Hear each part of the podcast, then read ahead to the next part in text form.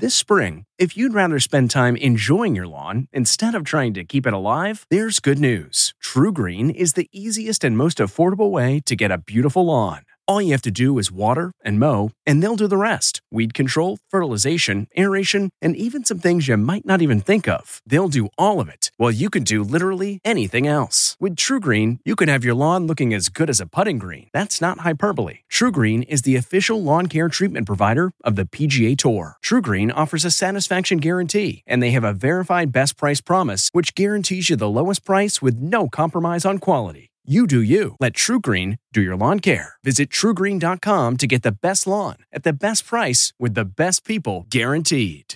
This podcast is supported by FedEx. FedEx offers fast delivery, more visibility, simple returns, and weekend home delivery to 98% of the U.S. population on Saturday and 50% on Sunday. With FedEx, you get picture proof of delivery, ensuring you always know where your package is. Returns are simple with packageless and paperless returns. Plus, FedEx Ground is also faster to more locations than UPS Ground. See the FedEx service guide for delivery information. So, what are you waiting for? See what FedEx can do for your business. Absolutely, positively FedEx. This episode is brought in part to you by Audible, your go to destination for thrilling audio entertainment. Whether you're looking for a hair raising experience to enjoy while you're on the move or eager to dive into sinister and shocking tales, Audible has an exclusive collection of thrillers from best selling authors that will keep you on the edge of your seat. Like James Patterson's first audio only thriller, The Coldest Case. Experience stories like never before, where every chilling detail is brought to life by captivating sound design. Plus, as an Audible member, choose one title a month to make yours forever. And now, new members can try Audible free for 30 days. Just visit audible.com slash WonderyPod or text WonderyPod to 500 500. That's audible.com slash WonderyPod or text WonderyPod to 500 500. Tonight, on this special edition of 60 Minutes Presents New Frontiers in Medicine. So excited. We have been following a cutting edge clinical trial at the National Institutes of Health using gene therapy on a brutally painful disease, sickle cell anemia. You'll hear the surprising results that one day may lead to cures for thousands of other diseases. To see that emerging, not just as hoped for advances, but real data showing cures for people. You just used the curing word. You're willing to say that? This looks like a cure. I start seeing the colors and the geometric designs, and then boom, visions began. Visions brought about by the powerful psychedelic drug psilocybin, administered by scientists aimed at helping people suffering from depression, anxiety, and addiction. Do you ever have a day where you wake up and you're like, man, I wish I could have a vodka right Not now or a beer? Not at all, which is the craziest thing because that was my favorite thing to do. The image on the left shows connections within the brain before psilocybin, on the right, after. Student debt is a crisis. Americans owe $1.5 trillion. The burden for medical students is especially heavy. But now, one of the country's top schools has come up with a radical solution. The NYU School of Medicine is now a tuition free medical school for all. Oh,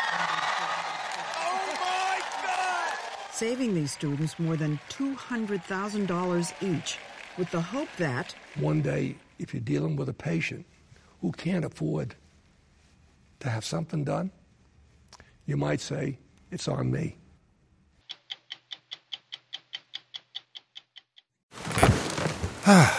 The comfort of your favorite seat is now your comfy car selling command center, thanks to Carvana. It doesn't get any better than this. Your favorite seat's the best spot in the house. Make it even better by entering your license plate or VIN and getting a real offer in minutes.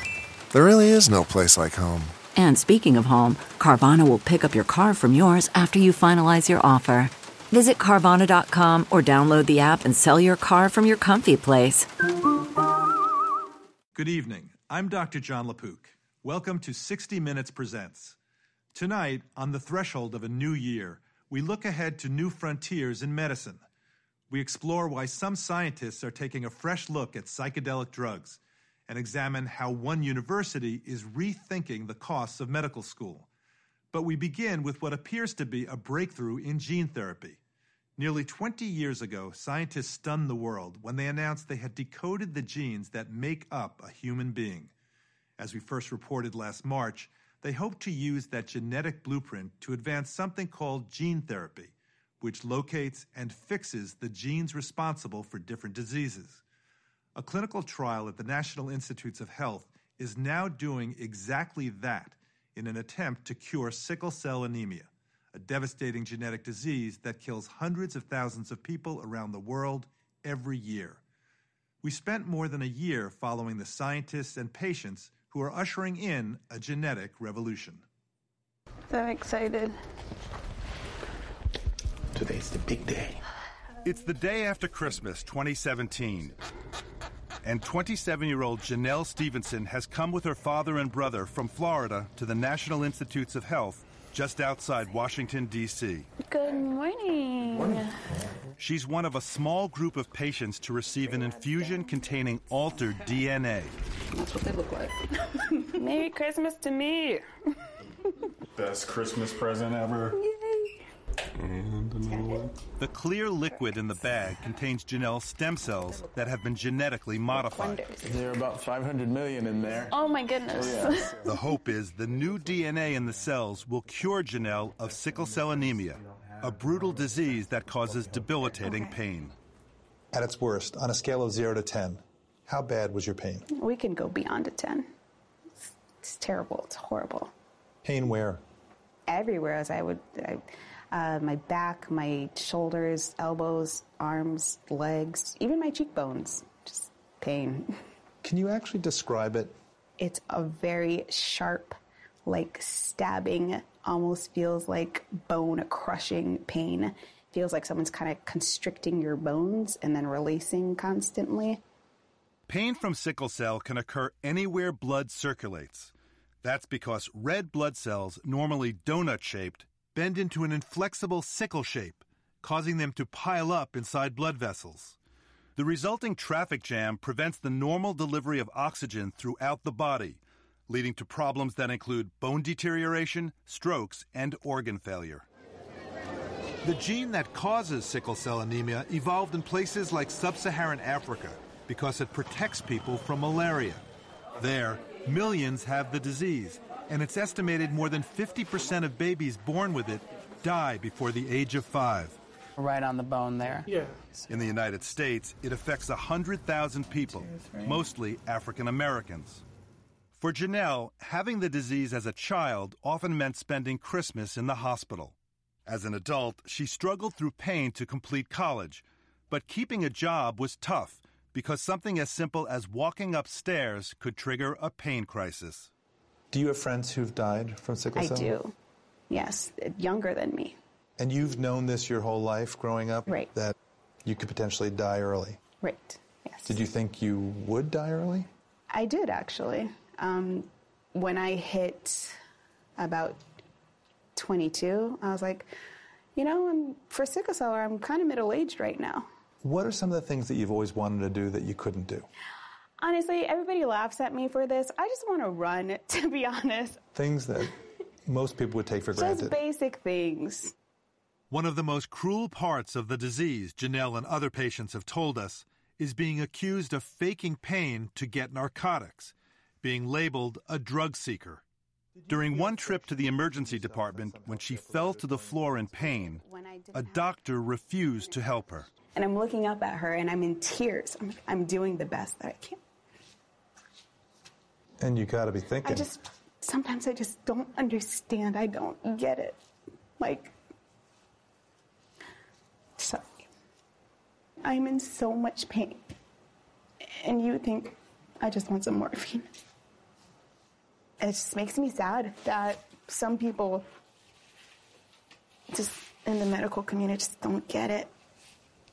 So this would be my lab. Dr. Francis Collins is director of the National Institutes of Health, the largest biomedical research agency in the world. He oversees a nearly $40 billion budget that funds more than 400,000 researchers worldwide. Dr. Collins, please come up to the lectern. Dr. Collins was head of the Human Genome Project at the NIH in 2000 when he made a landmark announcement. After a decade of work, scientists had finally decoded the genes that make up a human being. Today, we celebrate the revelation of the first draft of the human book of life. When did it all start for you? I got excited about genetics as a first year medical student. A pediatric geneticist came to teach us about how genetics was relevant to medicine. And he brought patients to class. And one of the first patients he brought was a young man with sickle cell disease who talked about the experience of sickle cell crises and how incredibly painful those are. And yet it was all because of one single letter in the DNA that is misplaced. A T that should have been an A. And that was profound. You could have all of that happen because of one letter that was misspelled. The double helix of DNA is made up of billions of pieces of genetic information. What Dr. Collins is saying is, out of all that, it's just one error in the DNA code, a T that should have been an A, that causes sickle cell anemia. Fix that error, and you cure the disease. But figuring out how to do that would take more than 20 years of research and a little serendipity. Dr. Collins was playing in the NIH Rock Band in 2016 when his bass player, hematologist Dr. John Tisdale, started riffing on an idea. We'd finished setting up and went for a pizza before before the gig. At, at this point, I, I, pitched to Francis that it was really time that we uh, do something definitive for sickle cell disease. In the laboratory, Dr. Tisdale and his collaborators created a gene with the correct spelling. Then, to get that gene into the patient, they used something with a frightening reputation HIV, the virus that causes AIDS. It turns out HIV is especially good at transferring DNA into cells. So this shows the process. Here's how it works. The corrected gene, seen here in yellow, is inserted into the HIV virus. Then, bone marrow stem cells are taken from a patient with sickle cell anemia. In the laboratory, those cells are combined with the virus carrying that new DNA. This virus will then find its way to one of those cells and drop off a copy or two of the correctly spelled gene. And then these cells will go back to the patient. If the process works, the stem cells with the correct DNA will start producing healthy red blood cells. I can hear people, our viewers out there, thinking, wait a second, how do you know you're not going to get AIDS from the HIV virus? The short answer is we cut out the bits that cause infection in HIV and we really replace that with the gene that's misspelled in sickle cell disease so that it transfers that instead of the infectious part. The stakes here are enormous. Yes. There's really very little safety net here, right? Make no mistake. We're talking about very cutting edge research where the certainty about all the outcomes is not entirely there. We can look back at the history of gene therapy and see there have been some tragedies. Deaths. Yes. In 1999, 18 year old Jesse Gelsinger received altered DNA to treat a different genetic disease. He died four days later from a massive immune response. And in another trial, two children developed cancer. Jennelle Stephenson understands this is a trial with huge risks and no guarantees. This is a. When she arrived at the NIH Clinical Center in December 2017, Jennelle asked her brother Ray for some help. There goes Ray, cutting my hair. Oh, snip. She decided to cut off all her hair rather than watch it fall out from the massive dose of chemotherapy needed to suppress her immune system so her body wouldn't reject the altered stem cells. I don't know how to feel right now. I'm a little emotional, but I'm okay. It'll grow back. A few days after the chemotherapy, Jennelle received the infusion of genetically modified cells. Is it going good now? Yes. It's just a waiting game. Mm-hmm. But the wait was a painful one. not only for Jennelle, but also for her father, Ray, Just to see Jim a little bit. who did what little he could as the effects of the chemotherapy kicked in, stripping Jennelle's throat and stomach of their protective layers. She was unable to speak for a week and lost 15 pounds. And because having a severely weakened immune system means even a mild cold can turn deadly, Jennelle had to stay in the hospital for nearly a month. After moving back to Florida, she returned to the NIH for periodic checkups. These are her red blood cells, and It didn't take long for Dr. Tisdale to notice something was happening. This is Jennelle before any treatment. right all across her blood, you can see these really abnormal shapes. Uh, this one in particular is shaped like a sickle. This is Nine months later, this is what Dr. Tisdale saw. Not a sickle cell in sight. Was there ever a moment where you saw one of these normal looking smears and thought, is this the right patient? Oh, absolutely. When you're a scientist, you're skeptical all the time. So first thing you do is look and make sure it's that patient. Go grab another one, make sure it's the same. And we've done all that, and uh, indeed, her blood looks normal. Move, switch your arms, and move. Remember, Jennelle used to struggle just to walk up a flight of stairs. And you fall. And a fall like this would have landed her in the hospital. Boom! Yeah. Good job, you did it. Bam! Jennelle, you look amazing. Thank you. I have to say, I was a little nervous when you were thrown and you went down on the mat. There's nothing. It's nothing. My body just felt strong. Tell me about the adjustment that you need to make to go from the old you to the new you. My body, it almost felt like it was like itching to do more. And I was like, all right, well, let's go swimming today. Let's go to the gym today. I'm like, all right, my body loves this. I kind of like it because my, I guess, all my endorphins started pumping. The endorphin high, something you had never experienced. Never experienced before. Yep. What was going through your head as you were watching Jennelle being thrown down to the mat? I was just saying, thank you, Lord. Thank you for medical science. And thank you for giving her a new life. New life indeed. I never lived before. 16 other adults with sickle cell anemia have undergone the same gene therapy as Jennelle. So far, all are responding well. Dr. Francis Collins says it will take years to improve the treatment to make it more widely available. Here's another dream. There's 7,000 genetic diseases for which we know the precise DNA misspelling. Couldn't this same strategy, this same set of principles work for lots of those? Maybe someday all of them? You've been working on this for decades. You're at a moment which is significant. To lead the Human Genome Project and to put that foundation in place, and now to see that emerging, not just as hoped for advances, but real data showing cures for people. You just used the curing word.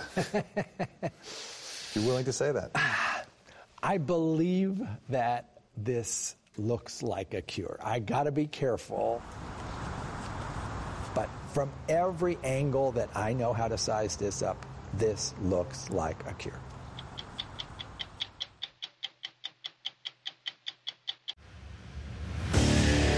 What makes a life a good one? Is it the adventure you have? Or the friends you find along the way? Maybe it's pursuing your passion while striving to protect, defend, and save what you believe in every single day. So, what makes a life a good one? In the Coast Guard, we think it's all of the above and more, but you'll have to find out for yourself. Visit gocoastguard.com to learn more.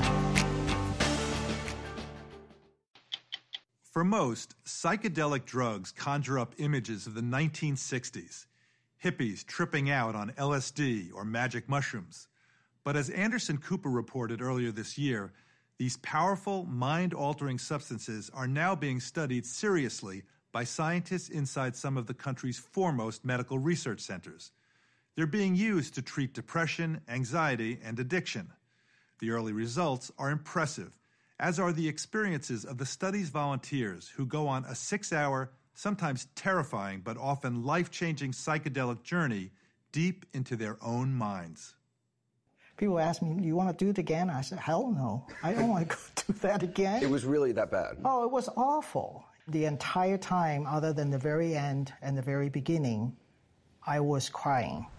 Corrine McLaughlin is talking about the hallucinogenic experience she had here at Johns Hopkins University after being given a large dose of psilocybin, the psychedelic agent in magic mushrooms, as part of an ongoing clinical trial. We tell people that their experiences may vary from very positive to you know, transcendent and lovely to literally hell realm experiences. Hell realm. As frightening an experience as you have ever had in your life. That's scientist Roland Griffiths. For nearly two decades now, he and his colleague Matthew Johnson have been giving what they call heroic doses of psilocybin to more than 350 volunteers, many struggling with addiction, depression, and anxiety.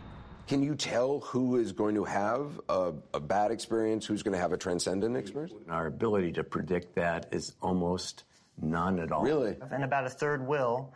Um, at our at a high dose say that they have something like that, what mm. folks would call a bad trip. But most of those folks will actually say that that was key to the experience.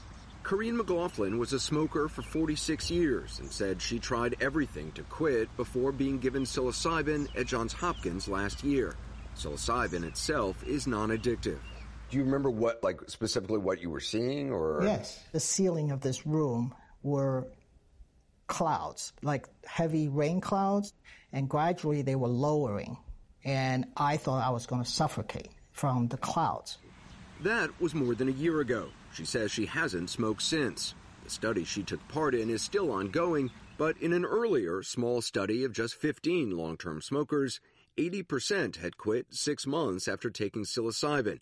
That's double the rate of any over the counter smoking cessation product. They come to a profound shift of worldview, essentially a shift in sense of self that I think they, they see their life in a different way. Their worldview changes, and uh, and they are less identified with that self narrative. Uh, people might use the term ego, and that creates this sense of freedom. And not just with smokers. Beer, usually cocktails, usually vodka sodas, tequila sodas, scotch and sodas. John Kostakopoulos was drinking a staggering 20 cocktails a night and had been warned he was slowly killing himself when he decided to enroll in another psilocybin trial at New York University. During one psilocybin session, he was flooded with powerful feelings and images from his past. Stuff would come up that I haven't thought of since they happened. So old memories that you hadn't even remembered came back to you? I felt, you know, a lot of shame and embarrassment throughout one of the sessions about my drinking and how bad I felt for my parents to put up with all of this. He took psilocybin in 2016. He says he hasn't had a drink since. Do you ever have a day where you wake up and you're like, man, I wish I could have a vodka right now or a beer? Never. Not at all. Not at all, which is the craziest thing because that was my favorite thing to do. I want you to lie back, put the eye shade on and the headphones, and let the music carry you now. Using psychedelic drugs in therapy is not new. There were hundreds of scientific studies done on a similar compound, LSD, in the 1950s and 60s. It was tested on more than 40,000 people, some in controlled therapeutic settings like this one, but there were also abuses. The U.S. military and CIA experimented with LSD, sometimes without patients' knowledge. Fear over rampant drug use and the spread of the counterculture movement, not to mention Harvard professor Timothy Leary urging people to turn on, tune in, and drop out, led to a clampdown. This nation faces a major crisis in terms of the increasing use of drugs, particularly among our young people. In 1970, President Richard Nixon signed the Controlled Substances Act, and nearly all scientific research in the U.S. into the effects of psychedelics on people stopped. It wasn't until 2000 that scientist Roland Griffiths won FDA approval to study psilocybin. This whole area of research has been in the deep freeze for 25 or 30 years. And so, as a scientist, uh, sometimes I feel like Rip Van Winkle. And once you saw results? Yeah, that red light started flashing. This is extraordinarily interesting. It's unprecedented, and the capacity of the human organism to change it just uh, was astounding. It sounds like you are endorsing this for everybody. Yeah, let's be really clear on that. We are very aware of the risks and would not recommend uh, that people simply go out and do this. Griffiths and Johnson screen out people with psychotic disorders or with close relatives who have had schizophrenia or bipolar disorder. Study volunteers at Johns Hopkins are given weeks of intensive counseling before and after the six hour psilocybin experience. The psilocybin is given in a carefully controlled setting one to three times. To date, they say there's not been a single serious adverse outcome. So I'm going to tuck you in. We were told we couldn't record anyone participating in the study while they were on psilocybin because it might impact their experience but we were shown how it begins without the psilocybin. Questions? Nope. Okay. You lay on a couch with a blindfold to shut out distractions. Put the headphones on. And headphones playing a mix of choral and classical music. A psychedelic soundtrack with a trained guide, Mary Cosimano, watching over you. Okay, so give me your hand. So I'm going to Take your hand. This Everything kind of is done the same way it was for the LSD experiments scientists conducted in the 1950s and 60s. Some of the most dramatic results have been with terminal cancer patients struggling with anxiety and paralyzing depression. I start seeing the colors and the geometric designs, and it's like, oh, this is so cool, and how lovely, and and then boom, visions began. Carrie Pappas was diagnosed with stage 3 lung cancer in 2013. During her psilocybin session, she found herself trapped in a nightmare her mind created. An ancient, prehistoric, barren land. And there's these men with pickaxes just slamming on the rocks. So And this felt absolutely real to you? Absolutely real. I was being shown the truth of reality. Life is meaningless. We have no purpose. And then I look and I'm still like a witness, a beautiful, shimmering, bright jewel. And then it was sound and it was booming, booming, booming right here, right now. That was being said. Yes, you are alive right here, right now, because that's all you have. And that is my mantra right to here, this right day. It seems so implausible to me that a single experience caused by a molecule, right, ingested in your body, could transform your outlook on something as profound as death. That's, that's kind of amazing. Author Michael Pollan wrote about the psilocybin studies in a best selling book called How to Change Your Mind. As part of his research, he tried psilocybin himself with the help of an underground guide. The kind of things that cancer patients were saying, like, I, I touched the face of God, you were skeptical about when you hear phrases like that. Yeah. Or love is the most important thing in the universe. When someone tells me that, I was like, yeah, okay. So you don't you don't go for some of the phrases that are No, it makes gives me the willies as a writer, and I really struggle with that because during one of my experiences, I came to the earth-shattering conclusion that love is the most important thing in the universe. But it's that's Hallmark card stuff, right? Mm. And um, so and yet, while you were on it and afterward, it was profoundly true. And it is profoundly true. Guess what? Um, There's a reason it's on a Hallmark card. There is a reason. And one of the things psychedelics do is they peel away all those essentially protective levels of irony and, and cynicism that we, that we acquire as we get older. And you're back to those kind of, oh my God, I forgot all about love. Pollan said he also experienced what the researchers describe as ego loss or identity loss the quieting of the constant voice we all have in our heads.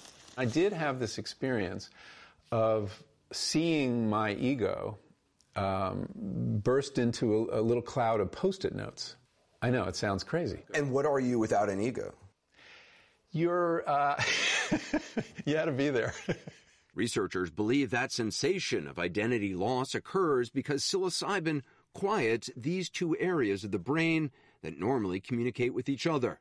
They're part of a region called the default mode network, and it's especially active when we're thinking about ourselves and our lives. And it's where you connect what happens in your life to the story of who you are. We, we all develop a story uh, Right. over time about Over time. what our past was like uh, and, and who what we kind are. of person we are, how we react, and that the fact is that interesting things happen when the self goes quiet in the brain, uh, including this rewiring that happens. To see that rewiring, Johns Hopkins scientist Matthew Johnson showed us this representational chart of brain activity. The circle on the left shows normal communication between parts of the brain. On the right, what happens on psilocybin. There's an explosion of connections or crosstalk between areas of the brain that don't normally communicate. The difference is just startling. Right. Is that why people are having experiences of seeing, you know, repressed memories or past memories or people who have died or That's what we think. And even the perceptual effects, sometimes the synesthesia, like the, the seeing sound. people see sound? Yeah, sometimes. I, I don't even know what that means. Right. Yeah. It's, it's right. Yeah. Yeah. Maybe the ego is one character among many in your mind, and you don't necessarily have to listen to that voice that's chattering at you and criticizing you and telling you what to do. And that's very freeing. It was certainly freeing for Carrie Pappas, though her cancer has now spread to her brain. Her crippling anxiety about death is gone. Yeah, it's amazing. I mean, I feel like death doesn't frighten me. Living doesn't frighten me. I don't frighten me. This frightens me, but This interview frightens you, but death doesn't. no.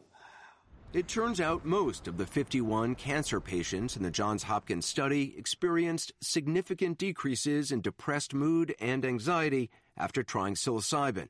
Two thirds of them rated their psilocybin sessions as among the most meaningful experiences of their lives. For some, it was on par with the birth of their children. To this day, it evolves in me. It's still alive in you. It's still absolutely alive in me. Does it make you happier? Yeah, and, and I don't necessarily use the word happy, comfortable. Hmm. Like comfortable. I mean, I've suffered from anxiety my whole life. I'm comfortable. That to me, okay, I can die. I'm comfortable. I mean, it's huge. It's huge.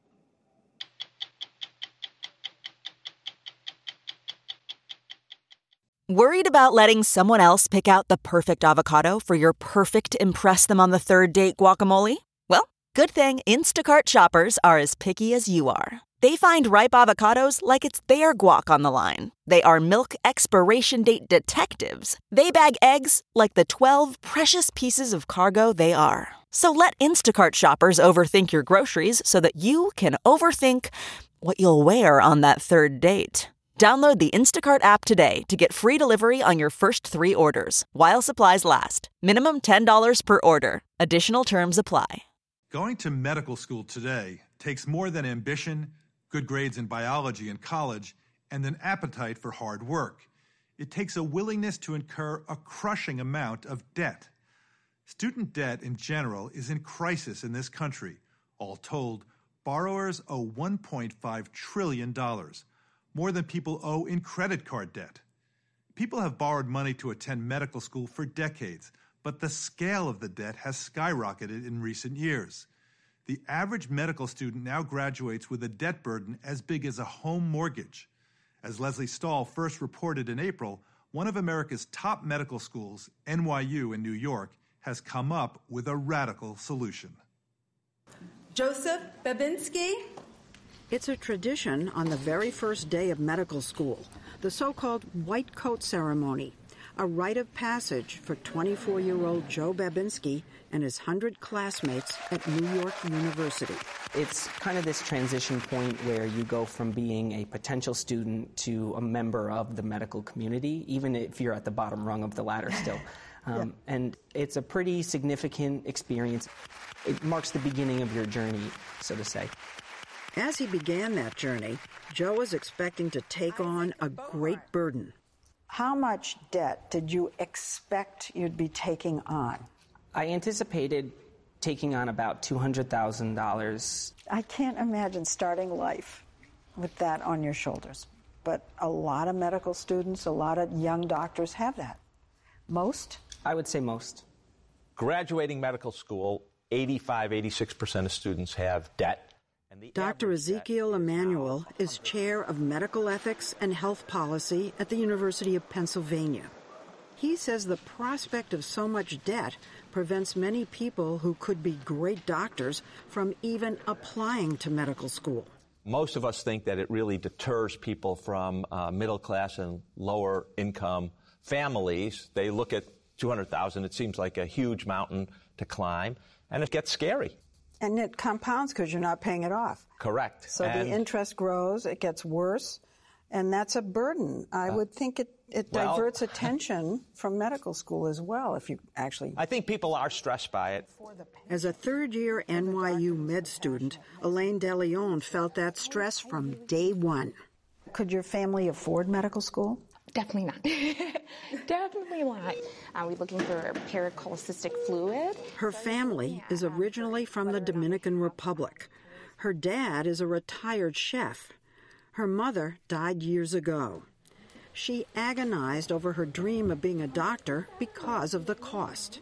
How much did you have to borrow for your first year? I borrowed $76,000, and if I were to pay that off in on a 10 year plan, it would be $100,000 by the time I paid it off. Wow. And that's just your first year? That's just my first year.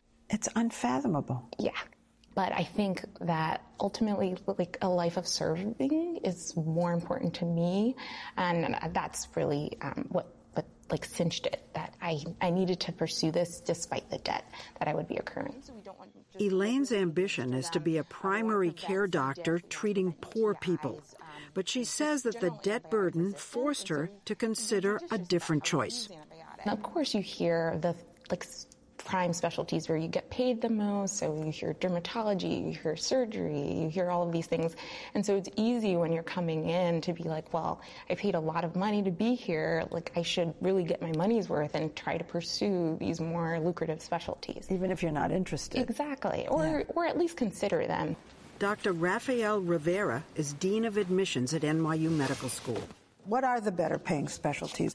Generally speaking, some of the surgical specialties tend to pay well. Neurosurgery, uh, you know, orthopedics pays well.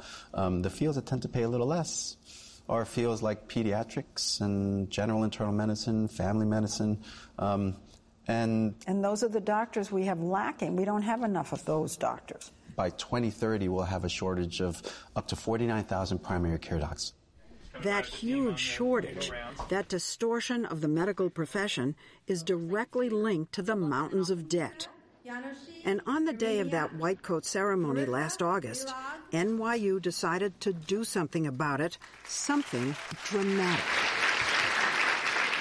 After all the first year students had filed back to their seats, Ken Langone, chairman of the board of trustees, and his wife Elaine let everyone in on a secret.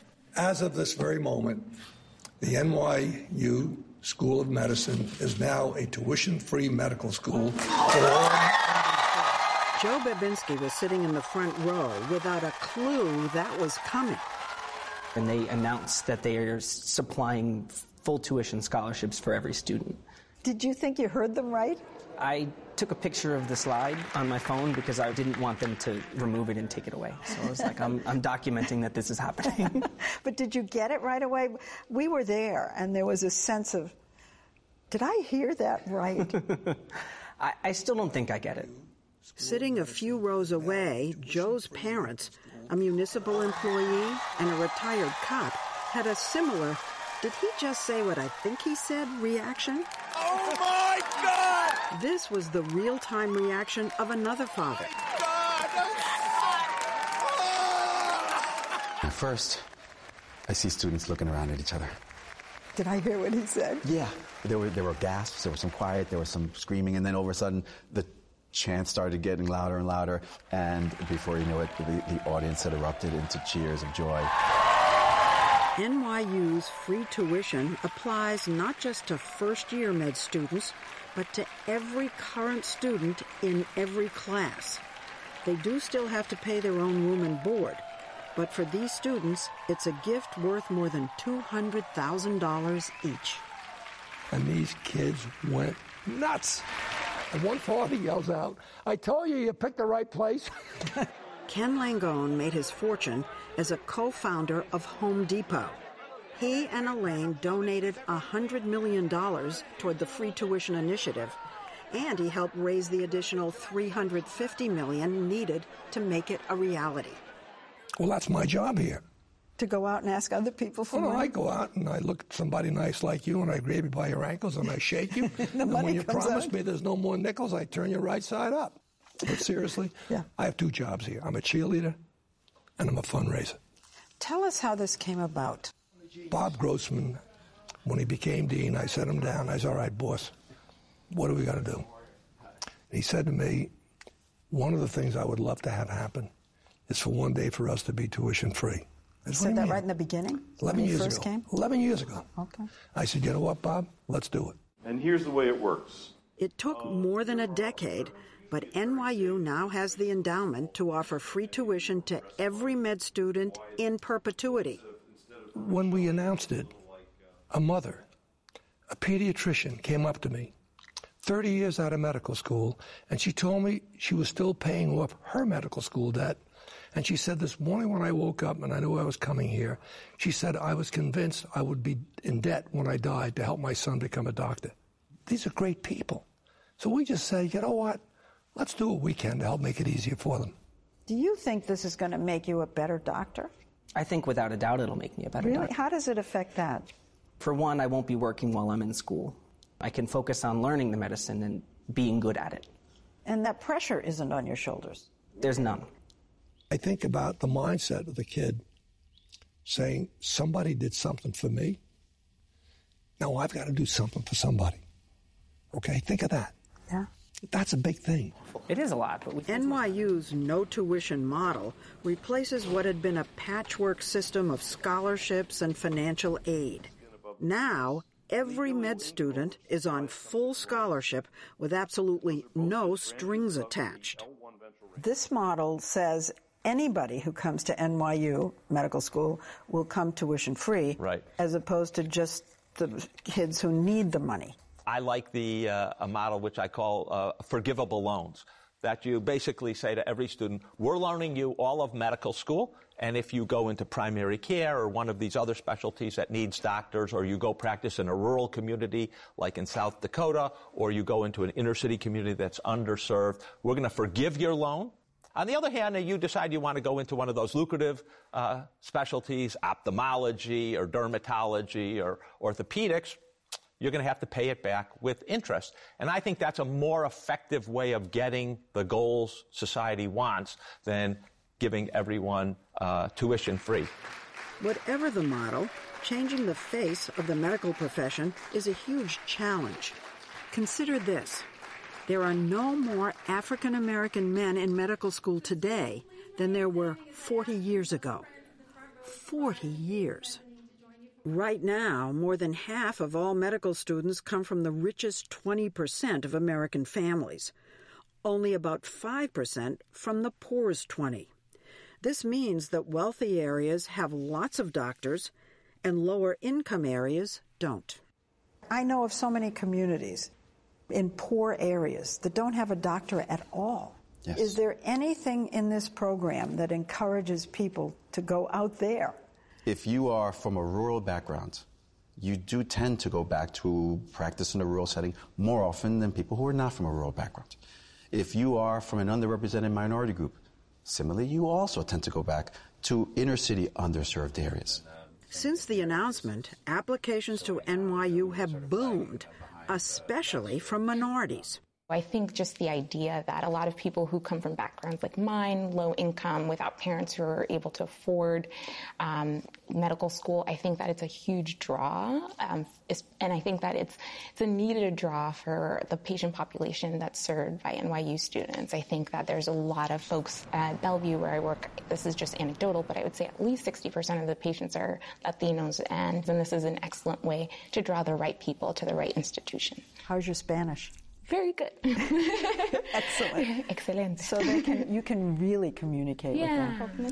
Solo pasé para ver cómo se sienten el día de hoy. Elaine DeLeon was in the final year of an accelerated three year med school program, one year less than the norm. But when we saw her on the day of the announcement, You're not going to believe the news that just came out. calling her dad to give him the news, you wouldn't know she was saving just one year of tuition. Already, I felt like one of the luckiest medical students in the country because I am in the three year program. I am already decided on primary care. I'm already going into this residency program here. And then all of a sudden, it's like, oh, and by the way, like your last year is free. And it's like, uh, it was just this incredible feeling of freedom. So, do you think all the other medical schools are going to at least try one model or another of free tuition? Absolutely. They And, all will. I mean, I think almost all of the medical schools had been driving to that before NYU uh, made its announcement, uh, and I think they will redouble their efforts. Uh, this has been a issue that most deans of medical schools are passionate about. They'd better be, because otherwise, those deans at Harvard and Hopkins and Stanford are likely to see the very best medical students attending NYU for free. You got a right to push and say, why didn't you make kids who could afford to pay pay?